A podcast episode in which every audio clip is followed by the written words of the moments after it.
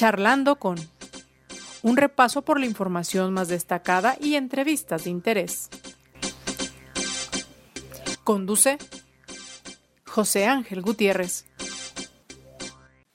¿Qué tal? Un placer saludarle charlando con aquí su servidor José Ángel Gutiérrez con la invitación a que nos acompañe durante los próximos minutos. Vaya que siguen calentándose motores con miras al proceso electoral 2021. Siguen habiendo novedades. También sigue habiendo novedades en lo que refiere al tema de COVID-19, lamentablemente. Y en torno a la vacuna, la cual, por cierto, pues eh, está llegando al mundo entero, tal vez de manera más lenta que lo esperado. Le invito a que se quede con nosotros y por lo pronto también le invito a que me acompañe a un recorrido por parte de la información más destacada del presente día. El gobernador de Jalisco, Enrique Alfaro, anunció a través de sus redes sociales que dio negativo a la prueba COVID-19 que se realizó esta mañana, luego de que hace unos días se reuniera con el presidente Andrés Manuel López Obrador, quien informó este domingo que tiene la enfermedad. Sin generar falsas expectativas y sin la certeza legal de que sea posible adquirir vacunas debido al desabasto y la incertidumbre de la viabilidad legal para su importación, el gobernador de Jalisco, Enrique Alfaro, anunció que junto con la iniciativa privada del Estado y empresarios farmacéuticos, así como los presidentes municipales del área metropolitana de Guadalajara, instalaron esta mañana el comité de trabajo que dará seguimiento a la adquisición de 500.000 vacunas con el objetivo de avanzar y estar listos en caso de que sí se puedan comprar. Esto para acompañar el Plan Nacional de Vacunación contra COVID-19. La comisionada para la protección contra riesgos sanitarios en el estado de Jalisco, Denis Santiago Hernández, advirtió a los ciudadanos de los riesgos de consumir dióxido de cloro para tratar COVID-19. Afirmó que no es recomendado y que puede provocar graves daños a la salud e incluso la muerte.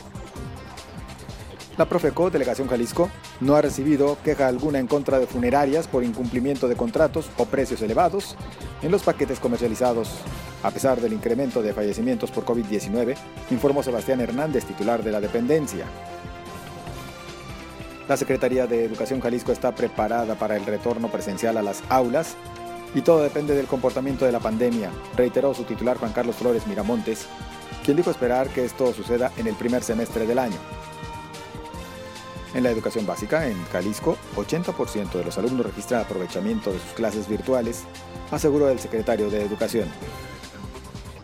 Juan Manuel Munguía, coordinador de Desarrollo Económico y Combate a la Desigualdad, informó que desde la puesta en marcha de las actuales medidas de contención de COVID-19 el pasado 16 de enero, fueron intervenidos 90 tianguis con filtros sanitarios en donde se han levantado 38 apercibimientos y sancionado a 32 comerciantes que no cumplieron con las medidas establecidas. Debido a una falla en el sistema de la Secretaría de Hacienda, los ciudadanos comenzaron a recibir multas fantasma, en donde no aparecen ni datos de fecha, el lugar, la velocidad y tampoco de la imagen de prueba, informó el gerente de Sistema y Control de Velocidad de la Agencia Metropolitana de Infraestructura para la Movilidad, Eduardo de Jesús Becerra Mora. Con 8.348.151 personas, Jalisco se ubica en tercer lugar nacional en número de habitantes, explicó el titular de INEGI, Julio Alfonso Santaella, al dar a conocer este lunes los resultados del Censo de Población y Vivienda 2020. La estrategia metropolitana de poner mandos militares al frente de las corporaciones de seguridad no ha dado los resultados que se esperaban, señaló el presidente de la Asociación Civil Jalisco SOS, Anuar García. La intención inicial era que al conducirse bajo el esquema castrense pudieran coordinarse mejor, pero no ha ocurrido así, lamentó García Gutiérrez. En la información nacional, el presidente Andrés Manuel López Obrador, mediante su cuenta de Twitter, informó que durante la llamada que llevó a cabo con su homólogo de Rusia, Vladimir Putin, le agradeció su decisión de enviar 24 millones de dosis de la vacuna anti-COVID Sputnik a México. Por su parte, el canciller Marcelo Ebrard explicó que la conversación fue cordial y exitosa y como parte de ella, el subsecretario de Salud Hugo López Gatel podrá avanzar para asegurar a brevedad la llegada de la vacuna. A pesar de estar contagiado de COVID, el titular del Ejecutivo Federal se encuentra en buen estado y en pleno ejercicio de sus funciones, aseguró la secretaria de Gobernación, Olga Sánchez Cordero. Hoy tiene usted parte de la información más destacada. Le invito a mantenerse con nosotros. Mire, en el tema de la política, pues hubo bastante ruido este día. Tendríamos que decir que por lo que refiere a Movimiento Ciudadano, se dan diferentes enroques que demuestran que por lo pronto una de las partes complicadas que tenían, que era la de la definición de candidato a Zapopan, pues ha quedado ya prácticamente eh, allanada. ¿A qué nos referimos? Luego de que se da a conocer la salida o renuncia de la coordinación en la bancada de Movimiento Ciudadano allá en la Cámara de Diputados por parte de Tonatiu Bravo Padilla y la designación porque así lo marcan los estatutos, de la diputada jalisciense Fabiola Loya Hernández como la nueva coordinadora del grupo parlamentario. Y aquí lo enfatizo, así aparecen los estatutos del propio instituto político, que la vicecoordinadora asume las funciones de la coordinación porque eh, en caso de que el coordinador pues deje este espacio. Pero bueno, ¿por qué decimos que pareciera que se están allanando las cosas, al menos en Zapopan? Porque ha quedado a partir de ello claro que ya hay candidato, que al final eh, todo apunta que así será, sí tendrá mano en la definición del candidato, en este momento precandidato para Zapopan, el actual alcalde Pablo Lemus Navarro.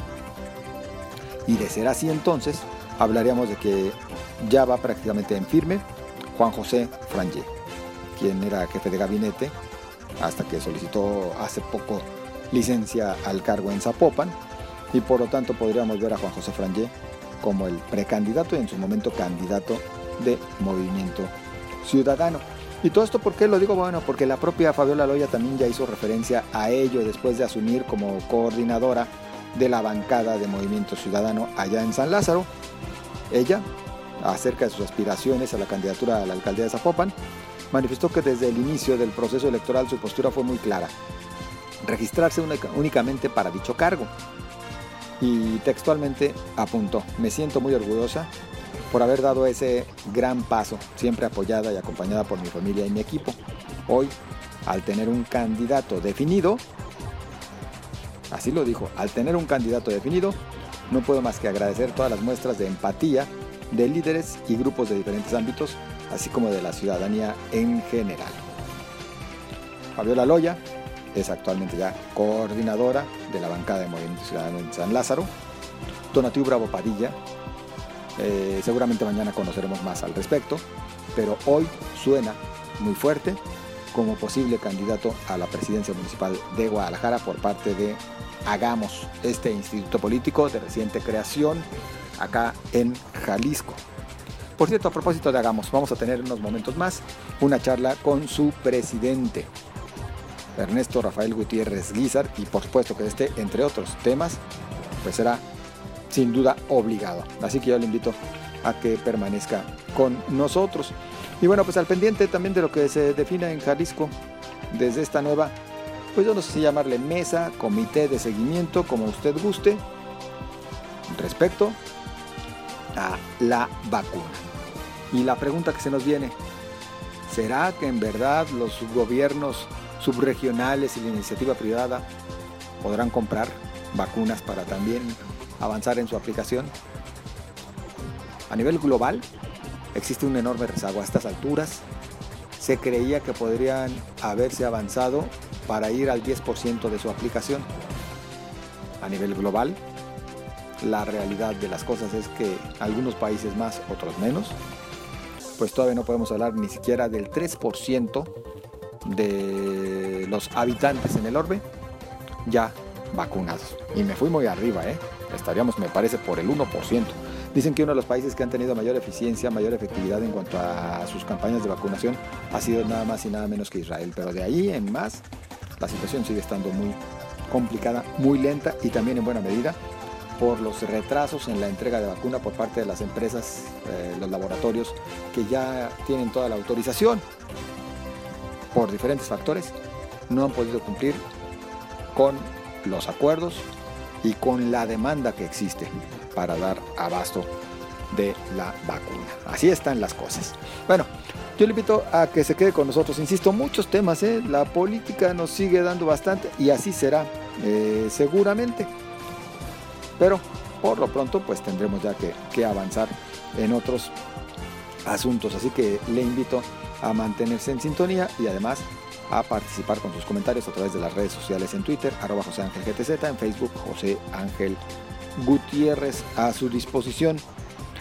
Eh, por último, ya para entrar en nuestra entrevista de hoy, pues ya lo escuchó usted, se dan a conocer los resultados del censo 2020 realizado por el INEGI. Tendríamos que, entre otras cosas, destacar que ya se advierte que somos en total en México 126 millones 14 mil 24 habitantes, 61 eh, millones 473 mil hombres, cerrando cifras, 64 millones 540 mil mujeres. Ya en realidad en este sentido también la brecha se ha acortado en cuanto al número de hombres y mujeres.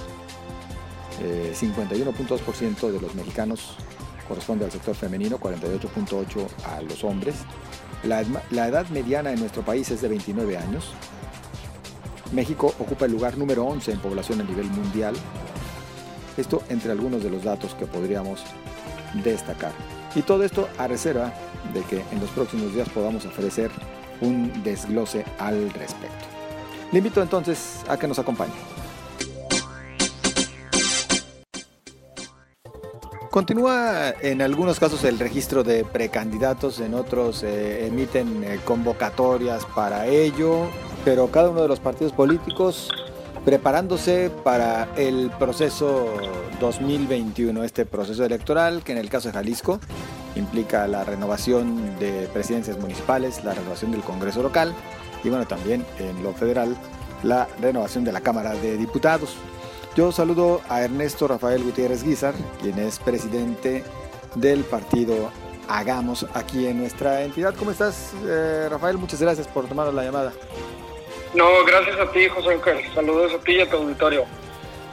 ¿Cómo avanzan en Hagamos rumbo a este proceso? ¿Cómo van de, en lo que refiere a este, en estos momentos, proceso interno por la etapa en la que nos encontramos? Pues fíjate que bien, eh, muchas de bueno, no muchas, todas nuestras precandidaturas registradas están avanzando, están algunas en, diálogos, algunas en cerca competencia, eh, determinando qué será lo mejor en cada uno de los municipios y de los distritos de Jalisco para poder presentarle a la ciudadanía alternativas políticas eh, pues a la altura de las necesidades del Estado y sobre todo que nos permitan tener una participación eh, competitiva y, que nos permitan, como te decía, incidir de manera positiva en la vida pública de, Jalisco. ¿Tienen ya registrados a, todos sus precandidatos? Pues tuvimos un registro, digamos, este, la convocatoria original eh, preveía dos cosas. El primer momento es el registro de las precandidaturas que nosotros tuvimos abierto del 27 de diciembre hasta el, el 2 de enero, perdón, en el que recibimos, digamos, las solicitudes de cerca de 360, 370 precandidaturas. En el camino eh, se han venido manifestando eh, nuevas opciones, este, algunas incluso renuncias por causas de salud y algunos otros temas y para ello nuestra asamblea estaba facultada desde la convocatoria, pero en una sesión plenaria hace una semana también eh, quedó ya como un acuerdo explícito. Eh, pues hemos conocido de algunos cambios y vamos a, aprobar algunas sustituciones también. Podríamos hablar de en cuántos casos, por ejemplo, mm, por lo que refiere a las alcaldías, ya tendrían precandidatos en firme. En ninguna. En ninguna, porque la definición de, la, de las precandidaturas será una vez terminado el proceso que nos permite tener el Instituto Electoral, que en este caso termina el 12 de febrero, y posterior a eso será la Asamblea en sesiones plenarias quien vaya, digamos, palomeando las precandidaturas en cada uno de los municipios. Eh, hay algunos municipios, 11 de ellos nada más, que registraron precandidaturas únicas pero incluso si así prevaleciera la situación, tendrían que ser ratificadas por la Asamblea. Entonces, hasta este momento no hay ni una sola precandidatura ya definida. ¿Alguno de esos 11 municipios es metropolitano? No, ninguno. No, todos son municipios este, del interior del estado, en donde, pues, por diversas circunstancias, solamente se registra una candidatura. En todos los metropolitanos hay por lo menos dos candidaturas y hay algunos en los que hay más. ¿Cómo manejarán ustedes este tema de lograr verdadera equidad en todos los eh, sentidos con este proceso que se avecina? Bueno, sí, no sé si te refieres a la agenda paritaria o si te refieres, bueno, pues dijiste textualmente en todos los sentidos. A ver. Sí, sí, a la, paridad. bueno, si es de paridad, bueno, lo que nosotros determinamos desde hace muchos meses es que eh, íbamos a garantizar la paridad en los municipios más poblados del Estado, al margen de lo que el Instituto Electoral y de Participación Ciudadana terminara delineando como pues los, los lineamientos finales. Y también en el camino decidimos que eh, íbamos a pegarnos al modelo más estricto de paridad que se había emitido, quedara o no quedara. Eh, entonces nosotros estamos haciendo un esfuerzo por apegarnos a esta lógica de eh, generar la equidad en los 10 municipios más poblados del estado, por un lado, y los otros 6 bloques adicionales.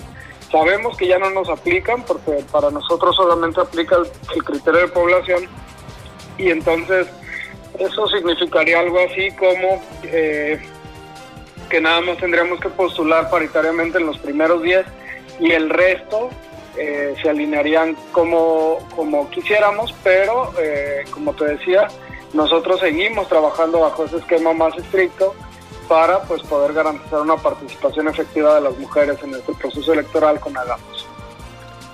¿Cómo lo, van a cumplir? ¿Se irían en el más estricto sentido alternando hombre y mujer en las candidaturas a partir del más poblado? No, eh, todavía no, no definimos los lineamientos precisos, pero lo más seguro es que primero vamos a hacer una tanda, este, digamos, como una preelección eh, con la asamblea y verificar que esos números eh, o esas decisiones más bien nos den en términos numéricos la, garantía, digamos, de, pues de cumplimiento con los lineamientos de paridad y en caso de que no, entonces ya tendrían que venir algunos ajustes. Pero lo vamos a intentar sacar, digamos, este, pues de la manera más natural posible y haciendo los menores ajustes este, que estén a nuestro alcance. Tendría que mencionarte, eh, en razón de la verdad, que hasta todavía hace algunos días todos pensábamos que en Guadalajara ya hagamos, tenía definida una candidatura para mujer. Digo, la verdadera interpretación que se hacía, no tanto por lo que hubiesen referido desde ustedes, aunque, bueno, los registros tenían a mujeres muy valiosas como aspirantes ya registradas para la precandidatura.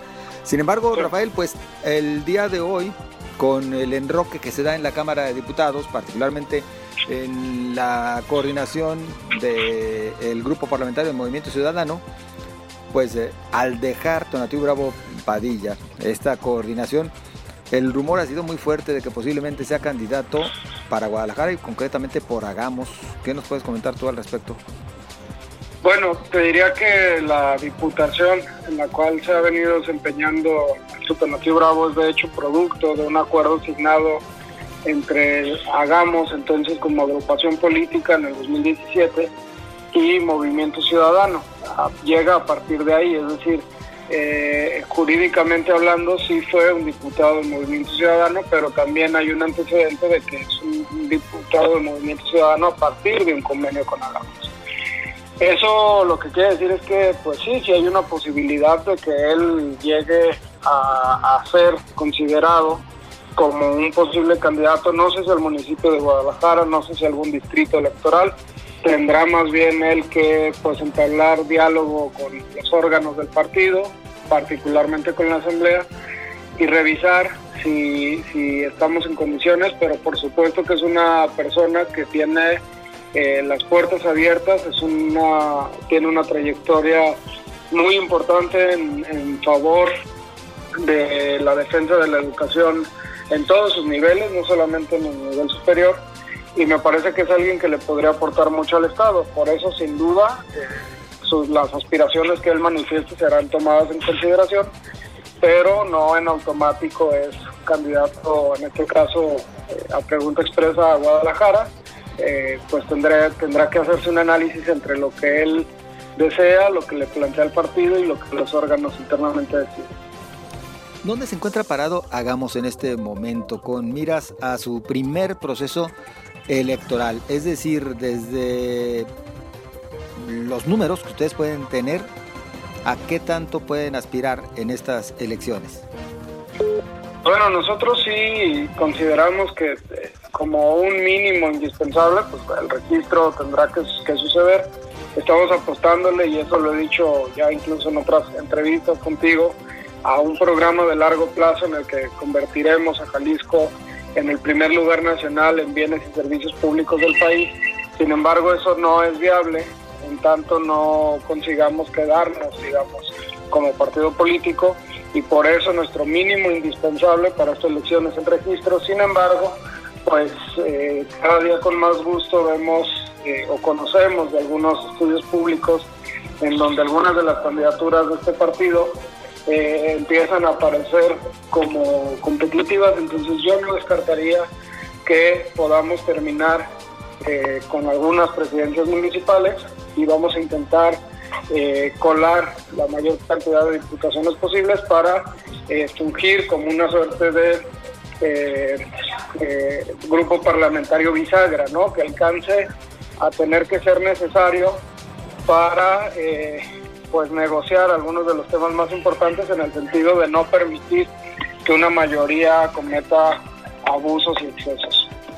Si algo de reconocer es que eh, Rafael Gutiérrez Guizar siempre tiene disposición para responder abiertamente a todos los temas y en ese mismo sentido por eso me atrevo a hacer la siguiente pregunta.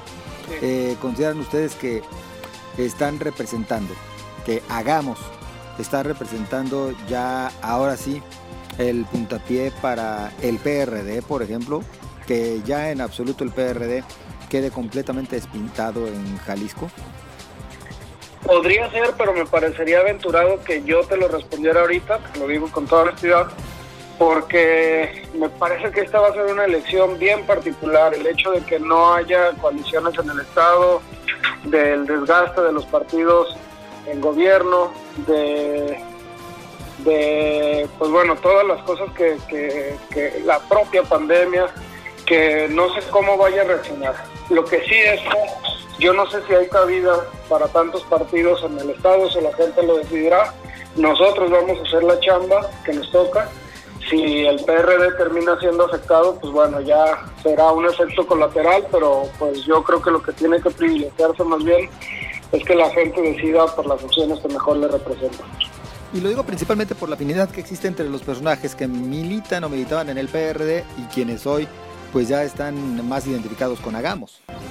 Sí, sí, sí, lo, lo, sé y tiene que ver un poco porque así te, lo digo también los términos que me lo planteaste de rato con total honestidad, pues es que nosotros somos un partido progresista, ¿no? Y en algún momento el PRD tuvo, tiene postulados progresistas. Eso, eh, por eso no me parece a mí tan anticlimático, tan antinatural que pues la gente que tiene cierto grado de identificación con ese partido hoy encuentre en Hagamos un partido con una coincidencia ideológica relativa, pero que además viene libre de la carga nacional que sí tienen determinados momentos el propio PRD, del pasado de ciertas figuras del PRD y con posibilidades de construir una nueva alternativa para Jalisco. Todo esto más allá de la afinidad que existe también por lo que corresponde al grupo universidad. Pues es un elemento que ahí está, digo, nunca hemos ocultado que muchas de las personas que le dimos origen a este partido político transitamos por la universidad.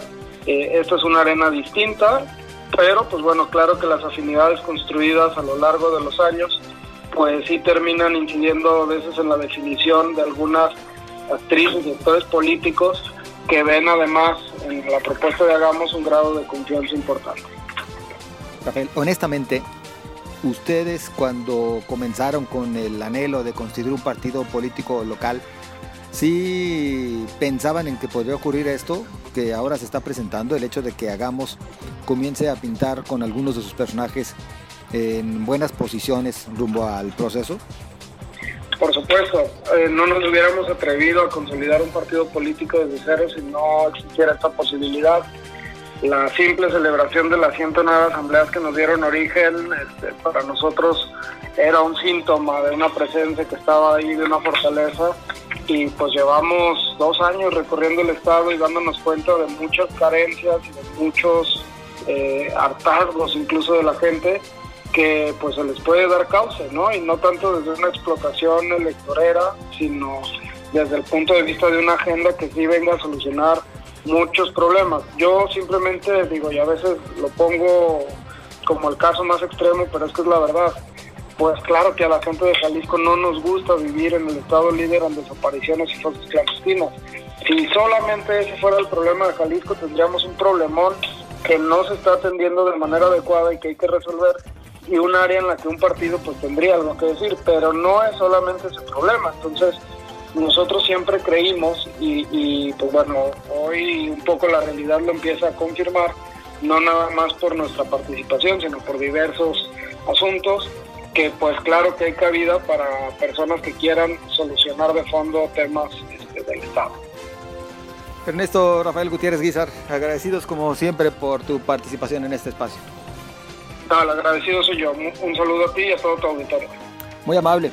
Muchas gracias a Rafael Gutiérrez Guizar, quien es el presidente de Hagamos este partido político local. A usted, gracias por su compañía. Yo le invito a que se mantenga en comunicación en Twitter, arroba José Ángel GTZ, en Facebook José Ángel Gutiérrez. Pásela bien y hasta mañana.